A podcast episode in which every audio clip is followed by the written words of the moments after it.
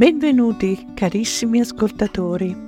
In questo episodio della Scala di Luce abbiamo il piacere di essere supportati da www.libriutili.it, il tuo portale di riferimento per un viaggio di crescita e trasformazione personale. Che tu stia cercando ispirazione attraverso la narrativa, desideri arricchire l'immaginario dei tuoi bambini con libri stimolanti? O voglia esplorare la tua creatività con libri da colorare per adulti e trovare il planner perfetto per organizzare al meglio la tua giornata, libriutili.it ha davvero tutto ciò di cui hai bisogno. Immergiti nella vasta selezione di libri accuratamente scelti per accompagnarti in ogni fase del tuo percorso personale perché ogni libro apre un mondo e su libriutili.it troverai quelli giusti per aprire il tuo mondo. Visita ora www.libriutili.it e inizia la tua trasformazione. Ed ora, cari amici, immergiamoci subito nell'argomento della puntata di oggi.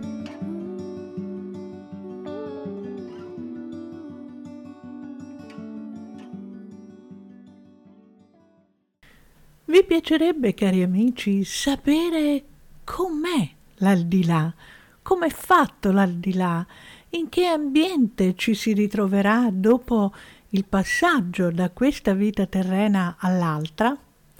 Ebbene, esistono molti report di persone che, essendosi risvegliate nell'aldilà e comunicando poi con medium o attraverso altri mezzi, hanno raccontato eh, la loro impressione, quello che, che hanno visto. In questa puntata di oggi voglio presentarvi tre di questi racconti che sono molto interessanti, racconti tratti eh, dalle esperienze di Leslie Flint, uno dei maggiori medium eh, che ha svolto per 60 anni la sua, eh, la sua attività di medium era nato nel 1911 e aveva davvero un'abilità unica.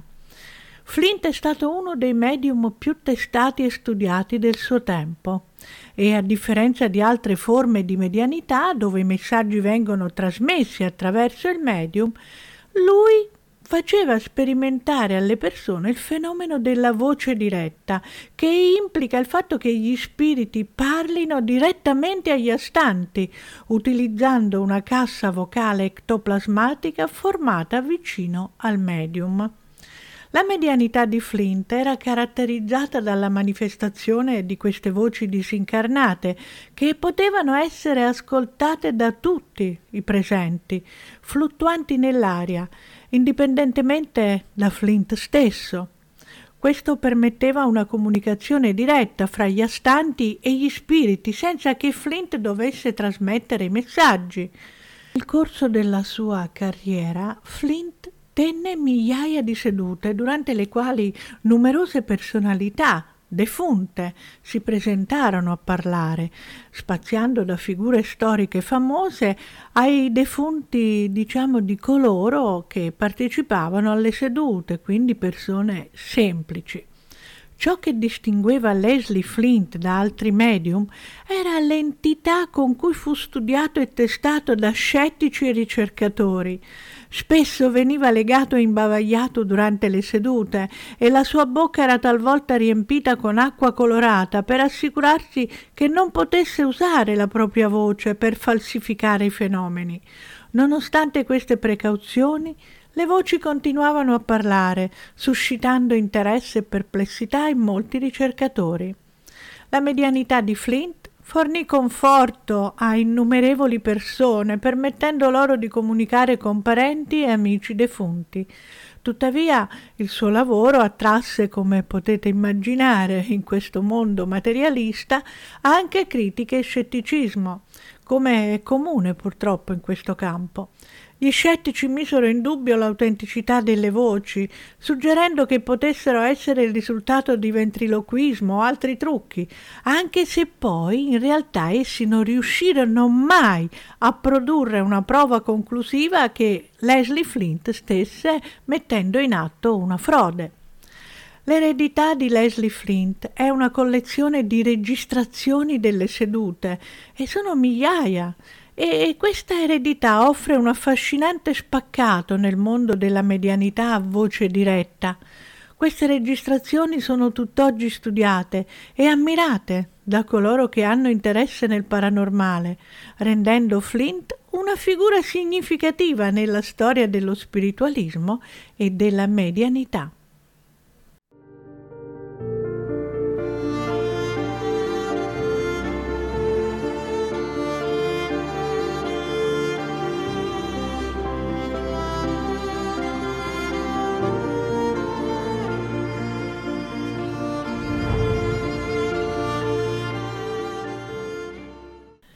In questo episodio del podcast La scala di luce vi leggerò tre trascrizioni di registrazioni effettuate in presenza di Leslie Flint di persone famose e meno famose che descrivono il loro risveglio nell'aldilà. La prima di queste trascrizioni riguarda la regina Alessandra di Danimarca, che descrive proprio il suo risveglio nell'aldilà. La voce della regina Alessandra risponde a Betty Green, che sedeva sempre con Flint durante le sue sessioni e gestiva il registratore. Betty Green fa una domanda ad Alexandra e lei risponde. Ed ecco quindi la trascrizione. Betty Green dice Puoi dirci effettivamente quando sei morta dove ti sei trovata, in che... oh, stavo per dire paese, ma insomma, come ti sei trovata, dove ti sei trovata? La regina Alessandra risponde io ricordo molto vividamente di essermi svegliata in una stanza che ricordava molto una stanza a cui ero stata molto affezionata tanti anni prima, nella mia esistenza terrena. Sembrava in tutto e per tutto una replica esatta di quella stanza, i colori, i materiali, gli arredi. In effetti tutto era una riproduzione perfetta. E in effetti a tal punto lo era che all'inizio non mi resi conto di essere morta e ricordo fin troppo bene la bellissima vista dalla finestra con un bel prato verde eh, e la terrazza in fondo in lontananza il fiume. Era un posto a cui io ero molto affezionata e in questa stanza al mio risveglio c'erano molti dei miei parenti e amici che avevo conosciuto. È stato quasi come una sorta di ricevimento e ovviamente lo è stato e devo ammettere che è stata per me una grandissima gioia incontrare tutti questi amici e tutte queste anime che hanno significato tanto per me nella mia vita terrena e ho avuto una sensazione di pace e la consapevolezza che quella era un ambiente ed era proprio la stanza in cui ero più felice. Era una stanza che mi aveva dato grande gioia e piacere molti, molti anni prima. E questa quindi è la registrazione della voce della regina Alessandra di Danimarca. Ma adesso voglio parlarvi, voglio riportarvi la trascrizione di un'altra registrazione, quella di Alfred Higgins, che è un uomo molto semplice e che spiegò, spiegò nella sua registrazione di non essersi accorto di essere morto inizia a parlare dopo che Betty Green gli chiede come si è trovato quando è passato dall'altra parte. E lui risponde Non riuscivo a capire dove fossi, non trovavo né capo né coda, non riuscivo a capire proprio dove fossi. Non riconoscevo il posto e non riuscivo a immaginare come ci fossi arrivato. Poi ho visto venire verso di me un qualcuno, Mm, con un vestito che mi sembrava quello di un monaco. E ovviamente mi resi conto in seguito che non era un monaco, ma aveva addosso una sorta di lunga tunica e sembrava un gentiluomo benevolo e piuttosto giovane. Pensai questo ricordavo che quando l'ho visto per la prima volta ho pensato oh cielo quando ho capito che lui, o almeno pensavo fosse un monaco, ho detto è un giovane, un giovane che vuole diventare monaco. In effetti, francamente, in quel momento pensavo fra me e me che assomigliasse a Gesù, almeno quello che avevo visto nelle foto di Gesù, ma ovviamente mi sono reso conto che eh, non era lui. E lui venne, si fermò accanto a me e mi parlò e disse Ah, sei arrivato. E io risposi Arrivato? Non so bene cosa vuoi dire. E lui mi risponde Allora non ti rendi conto che sei qui? Non ti rendi conto di dove sei? E io risposi No. Tutto quello che so è che non riconosco questo posto. È un posto bellissimo, ma non lo riconosco. E lui risponde Sei morto, lo sai? Cosa? risposi. E lui dice di nuovo Sì, sei, sei morto. E io gli dico Ah, no, non sono morto. Come posso essere morto? Non sarei in grado di vedere. E mi sono sentito me stesso e dico Guarda, come posso essere morto? Guarda, mi sono solido. E lui mi disse Ah, molte persone sembrano pensare dalla tua parte che quando sono morti o, o, non diventano niente o che vanno in paradiso o in qualche altro posto come l'inferno. Ti trovi in una condizione di vita che è reale, come puoi vedere tu stesso, come qualsiasi cosa tu abbia mai conosciuto prima. La vita, oltre ciò che chiami morte, è uno stato mentale. La tua condizione in questo momento è forse un po' confusa, tu sei un po' sconcertato, ma non sei infelice e certamente sembri, per quanto ne so, abbastanza a tuo agio. Sembri piuttosto calmo e placido. Non sei troppo in ansia per qualcosa in particolare, vero? E io gli risposi no, ma ora comincio a capire che quello che dici è vero. Devo ammettere che sono un po' preoccupato per la mia gente, per i miei parenti. Deve essere stato uno shock terribile per loro, sai. Non ho alcun ricordo di essere morto, non ricordo nulla, a parte la caduta. Almeno avevo la sensazione che stavo cadendo e poi non mi ricordo più nulla. E lui mi dice: Beh, certo, sei morto in ospedale, lo sai. E questa è stata la registrazione e le impressioni dei primi momenti nell'aldilà di quest'uomo chiamato Alfred Diggins, che era stato richiesto dai suoi parenti. Adesso invece voglio leggervi la terza trascrizione, la terza esperienza di George Wilmot che si risveglia in un campo e che viene accolto dallo spirito di Jenny che era lì ad accoglierlo. Questo uomo, anche lui, era un uomo semplice che era stato, eh, diciamo, chiamato dai suoi parenti attraverso Leslie Flint e descrive così il suo risveglio nell'aldilà. Betty Green gli chiede: Signor Wilmort, come ha fatto a passare oltre? Cosa è successo?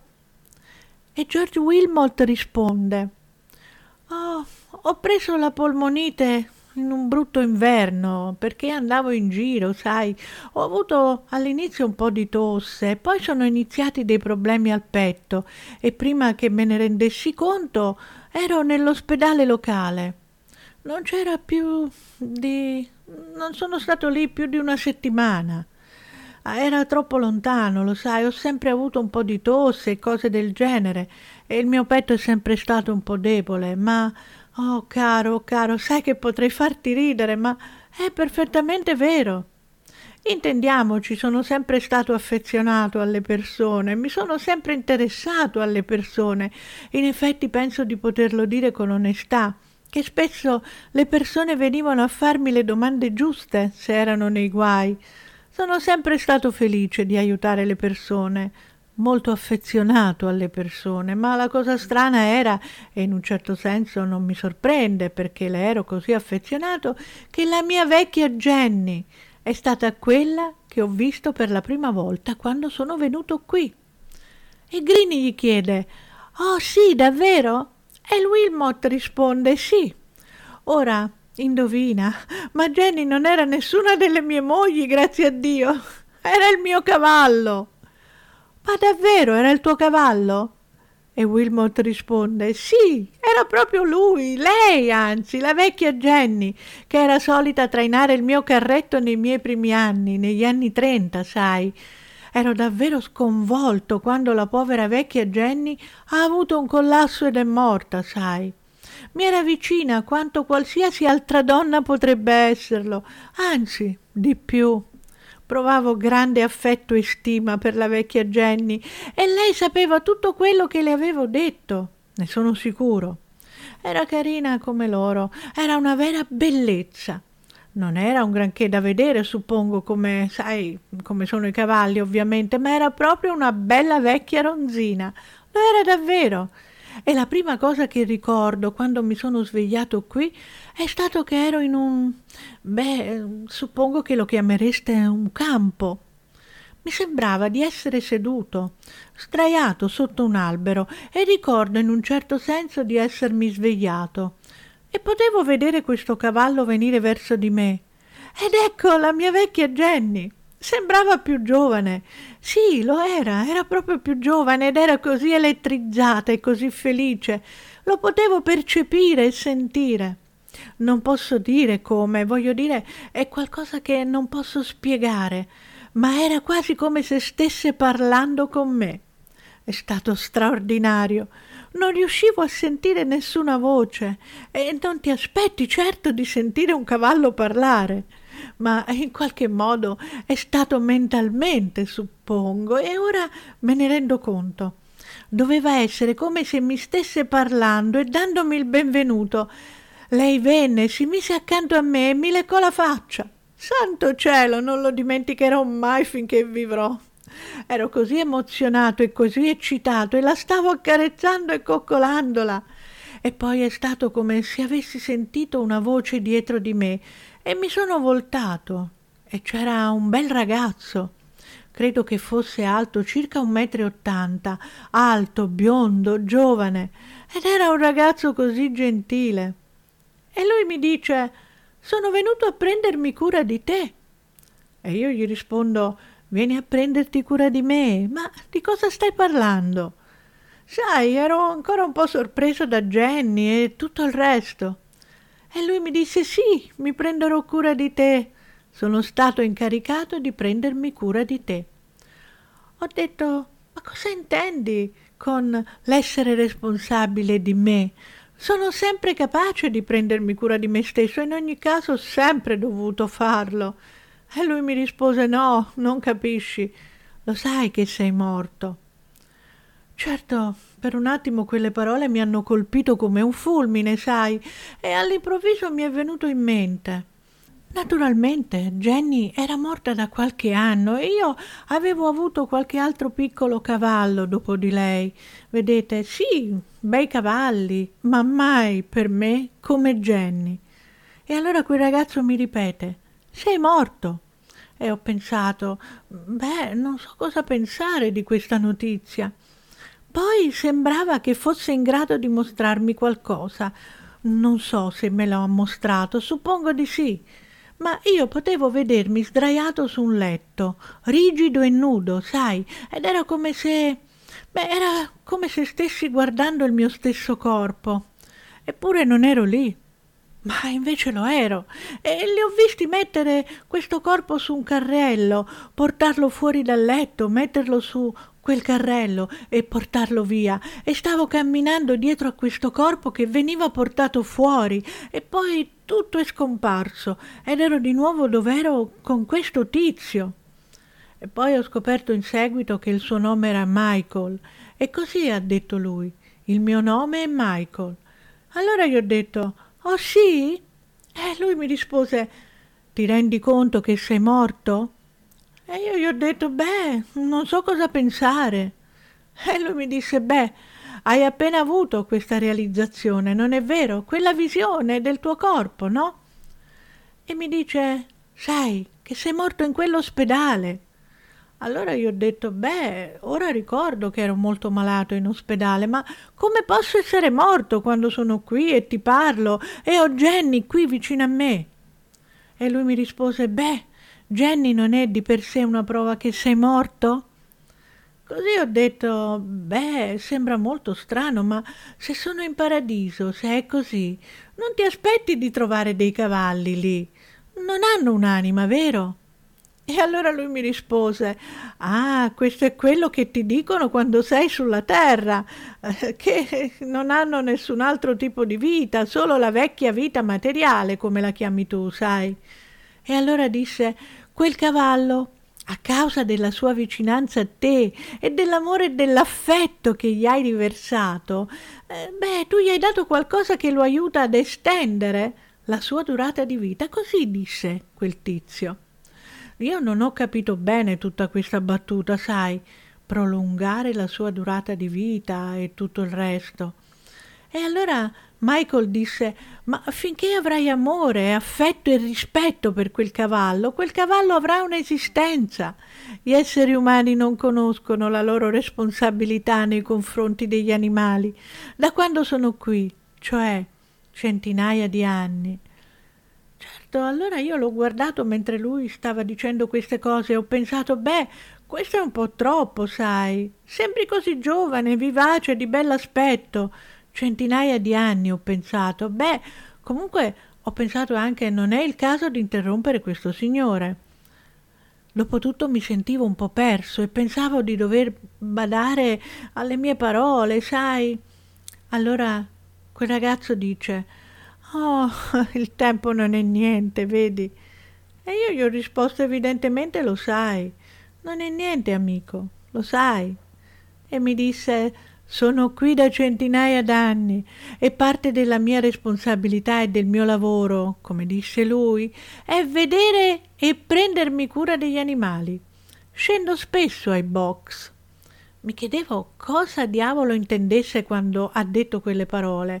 Pensavo intendesse l'inferno o qualcosa del genere. Allora lui mi disse no. I box è il posto dove tengono gli animali, nelle miniere. Mi prendo cura di loro e cerco di aiutarli, ma non posso fare molto. Molti di loro vengono trattati molto male, lo sai. Qui abbiamo grandi pianure e, e, luoghi dove gli animali si riuniscono e dove c'è amore e affetto e dove ci si può prendere cura di loro. Le persone hanno questa stupida idea che, poiché sono esseri umani, sono gli unici ad avere diritto a un'esistenza futura, qualora ce ne fosse una. Naturalmente molte persone sulla Terra non credono che ne esista una. Poi ci sono quei religiosi che pensano che debba esserci e che ci sia, ma non ne hanno nemmeno una grande idea. Ovviamente stava parlando di un sacco di cose, sai, e stavo diventando molto curioso. Pensavo che mentre parlava per metà ascoltavo e per metà pensavo a me stesso. Quello che stavo per fare, sai, ero morto e tutto il resto. Era come se stesse illustrando delle cose e io stessi cercando di assimilarle. Allo stesso tempo non riuscivo a smettere di pensare a me stesso e alle mie preoccupazioni. Ed è così, cari amici, che finisce la registrazione di George Wilmot, che ci ha fatto comprendere come anche gli animali, che sono stati amati e rispettati, hanno il dono di avere un'esistenza dopo la morte. Questo è davvero una cosa molto interessante, molto bella e molto consolante per quanti di voi hanno perso degli animali, amici cari e che vorrebbero sapere se un domani li rincontreranno. Questa è la conferma, cari amici. Anche gli animali vivono nell'aldilà e aspettano coloro che li hanno amati sulla terra. Sì, è vero, vi ho detto che vi avrei letto tre trascrizioni di persone che descrivono eh, il loro mondo, quello che hanno visto nell'aldilà attraverso la voce di Larry Flint, ma queste storie sono troppo belle per non raccontarvene un'altra sorpresa. La storia di un uomo che si chiamava Sam Woods, che sempre attraverso eh, la voce diretta di Leslie Flint racconta quello che ha accadde a lui dopo la sua transizione nel regno dello spirito racconta di essersi svegliato in una bellissima stanza piena di fiori e sua mamma era lì e sembrava che avesse vent'anni. Ma andiamo a leggere la trascrizione di questa interessantissima registrazione. Dice Sam Woods L'idea stessa di lasciare il tuo posto, il tuo mondo e venire qui, oh, non è niente. È proprio come andare a dormire e svegliarsi in un nuovo ambiente. Puoi dire solo che è molto più bello e piacevole di qualsiasi cosa tu possa conoscere sulla terra e tutti i tuoi vecchi amici e i tuoi parenti che ami sono lì intorno a te e ti danno tutti il benvenuto. È molto carino, è molto bello, è molto consolante tutto quello in cui ti ritrovi e voglio raccontarlo.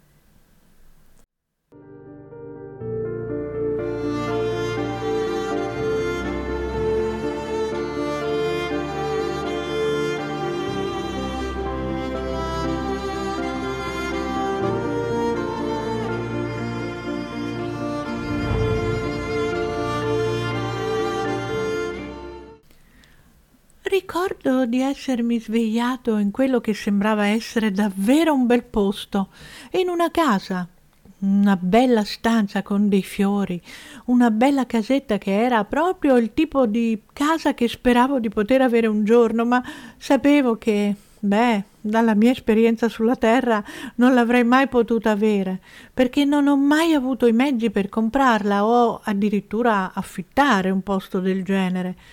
Qui mi sono ritrovato in un posto quindi molto carino, davvero adorabile.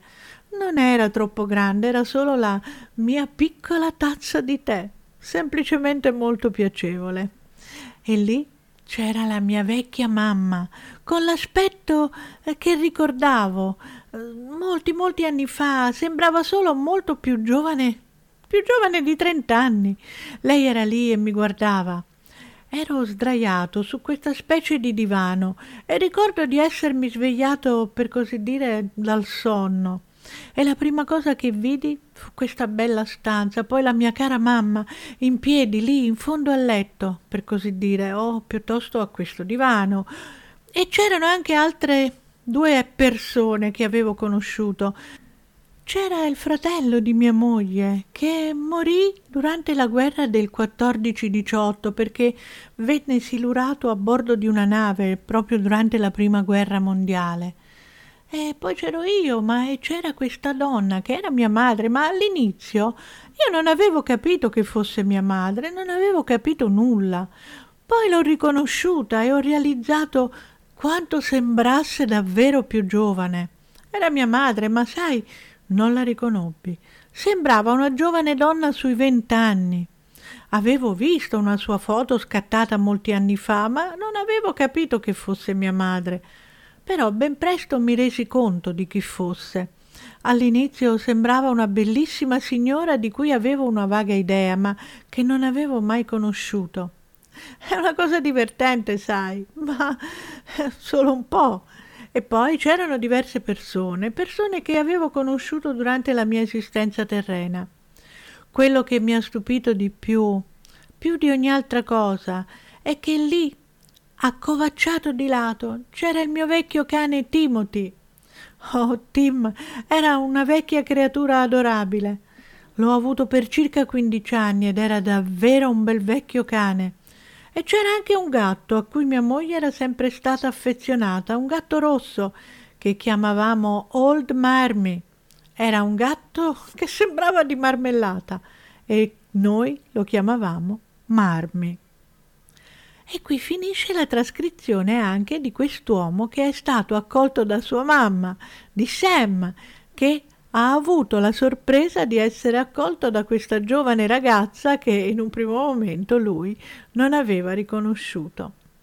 Queste storie, cari amici, io le condivido e voglio raccontarvele perché spero davvero che in questo modo io possa continuare, come sto facendo ormai da tanti anni fino ad oggi, a diffondere la consapevolezza e la certezza dell'esistenza dell'aldilà, del fatto che noi non moriamo con il corpo fisico.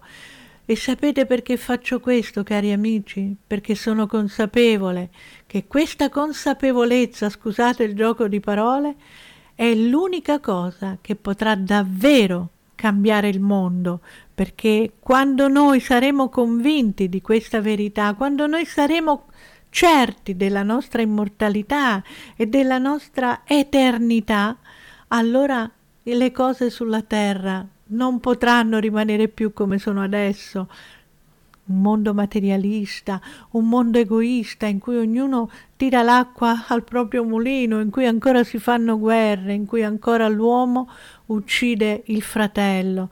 Non potrà più essere così perché sapremo che sarà tutto inutile, perché porteremo con noi solo l'amore che abbiamo dato e solo questa sarà la chiave per aprire il nostro posto meraviglioso nell'aldilà, perché il posto che ci accoglierà nell'aldilà sarà quello che noi ci siamo preparati con la nostra condotta qui sulla terra, con l'amore che abbiamo saputo dare.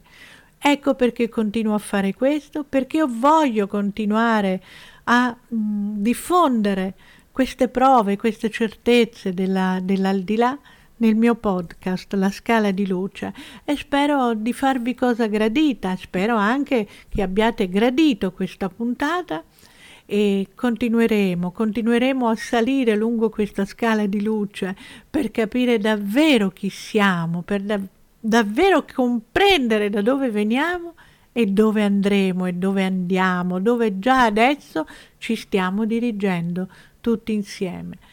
Aumentiamo la nostra consapevolezza, datemi una mano anche voi, diffondete questi podcast, fateli conoscere a chi amate, fate loro un regalo. Sono storie meravigliose, storie costruttive che possono davvero fare la differenza in un'anima che è in cerca della verità, in un'anima in cammino. Grazie per l'ascolto e vi do appuntamento alla prossima puntata.